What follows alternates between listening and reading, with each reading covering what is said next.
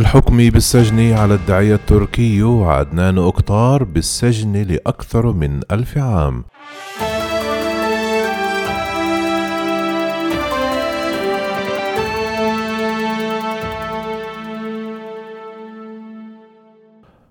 حكمت محكمة تركية الاثنين بالسجن لأكثر من ألف عام على الداعية والزعيم الإسلامي.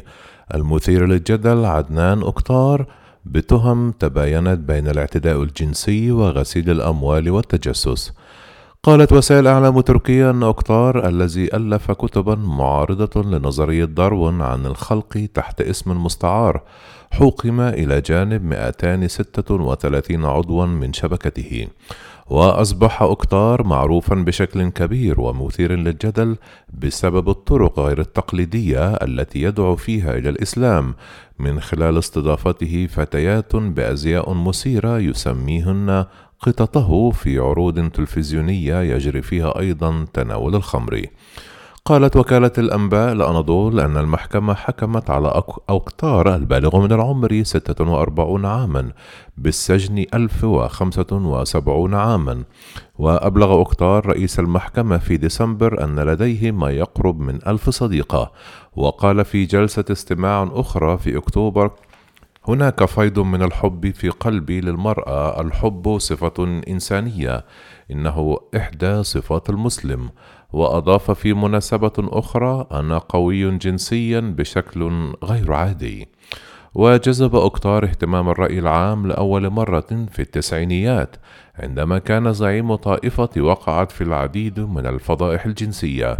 وبدأت قناته التلفزيونية A9 على الإنترنت البث في عام 2011 لتثير تنديدات من القادة الدينيين في تركيا. وأفادت إحدى النساء في محاكمته تم تعريفها فقط باسم سيسي. المحكمة أن أكتار اعتدى عليها وعلى نساء أخريات جنسيا بشكل متكرر. وقالت سيسي للمحكمة إن بعض النساء اللواتي اغتصبن أجبرن على تناول حبوب منع الحمل.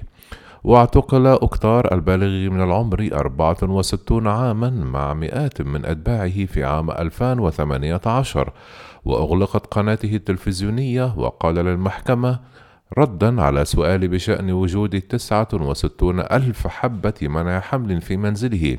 إنها تستخدم لعلاج اضطرابات الجلد واضطرابات الدورة الشهرية.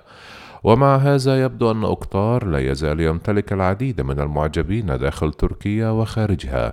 تمنى بعضهم أن تنقض المحكمة التركية العليا الأحكام ضد الضيعية وتطلق سراحه.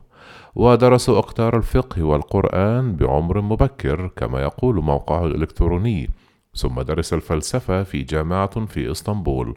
وفي الثمانينيات ألف كتابا يدعي أن اليهود والماسونية متغلغلون في مؤسسات الدولة التركية بهدف هدم القيم الدينية والأخلاقية للشعب التركي. وألف عام 2006 كتاب أطلس الخلق باسم المستعار هو هارون يحيى. عارض فيه نظرية التطور الدروانية.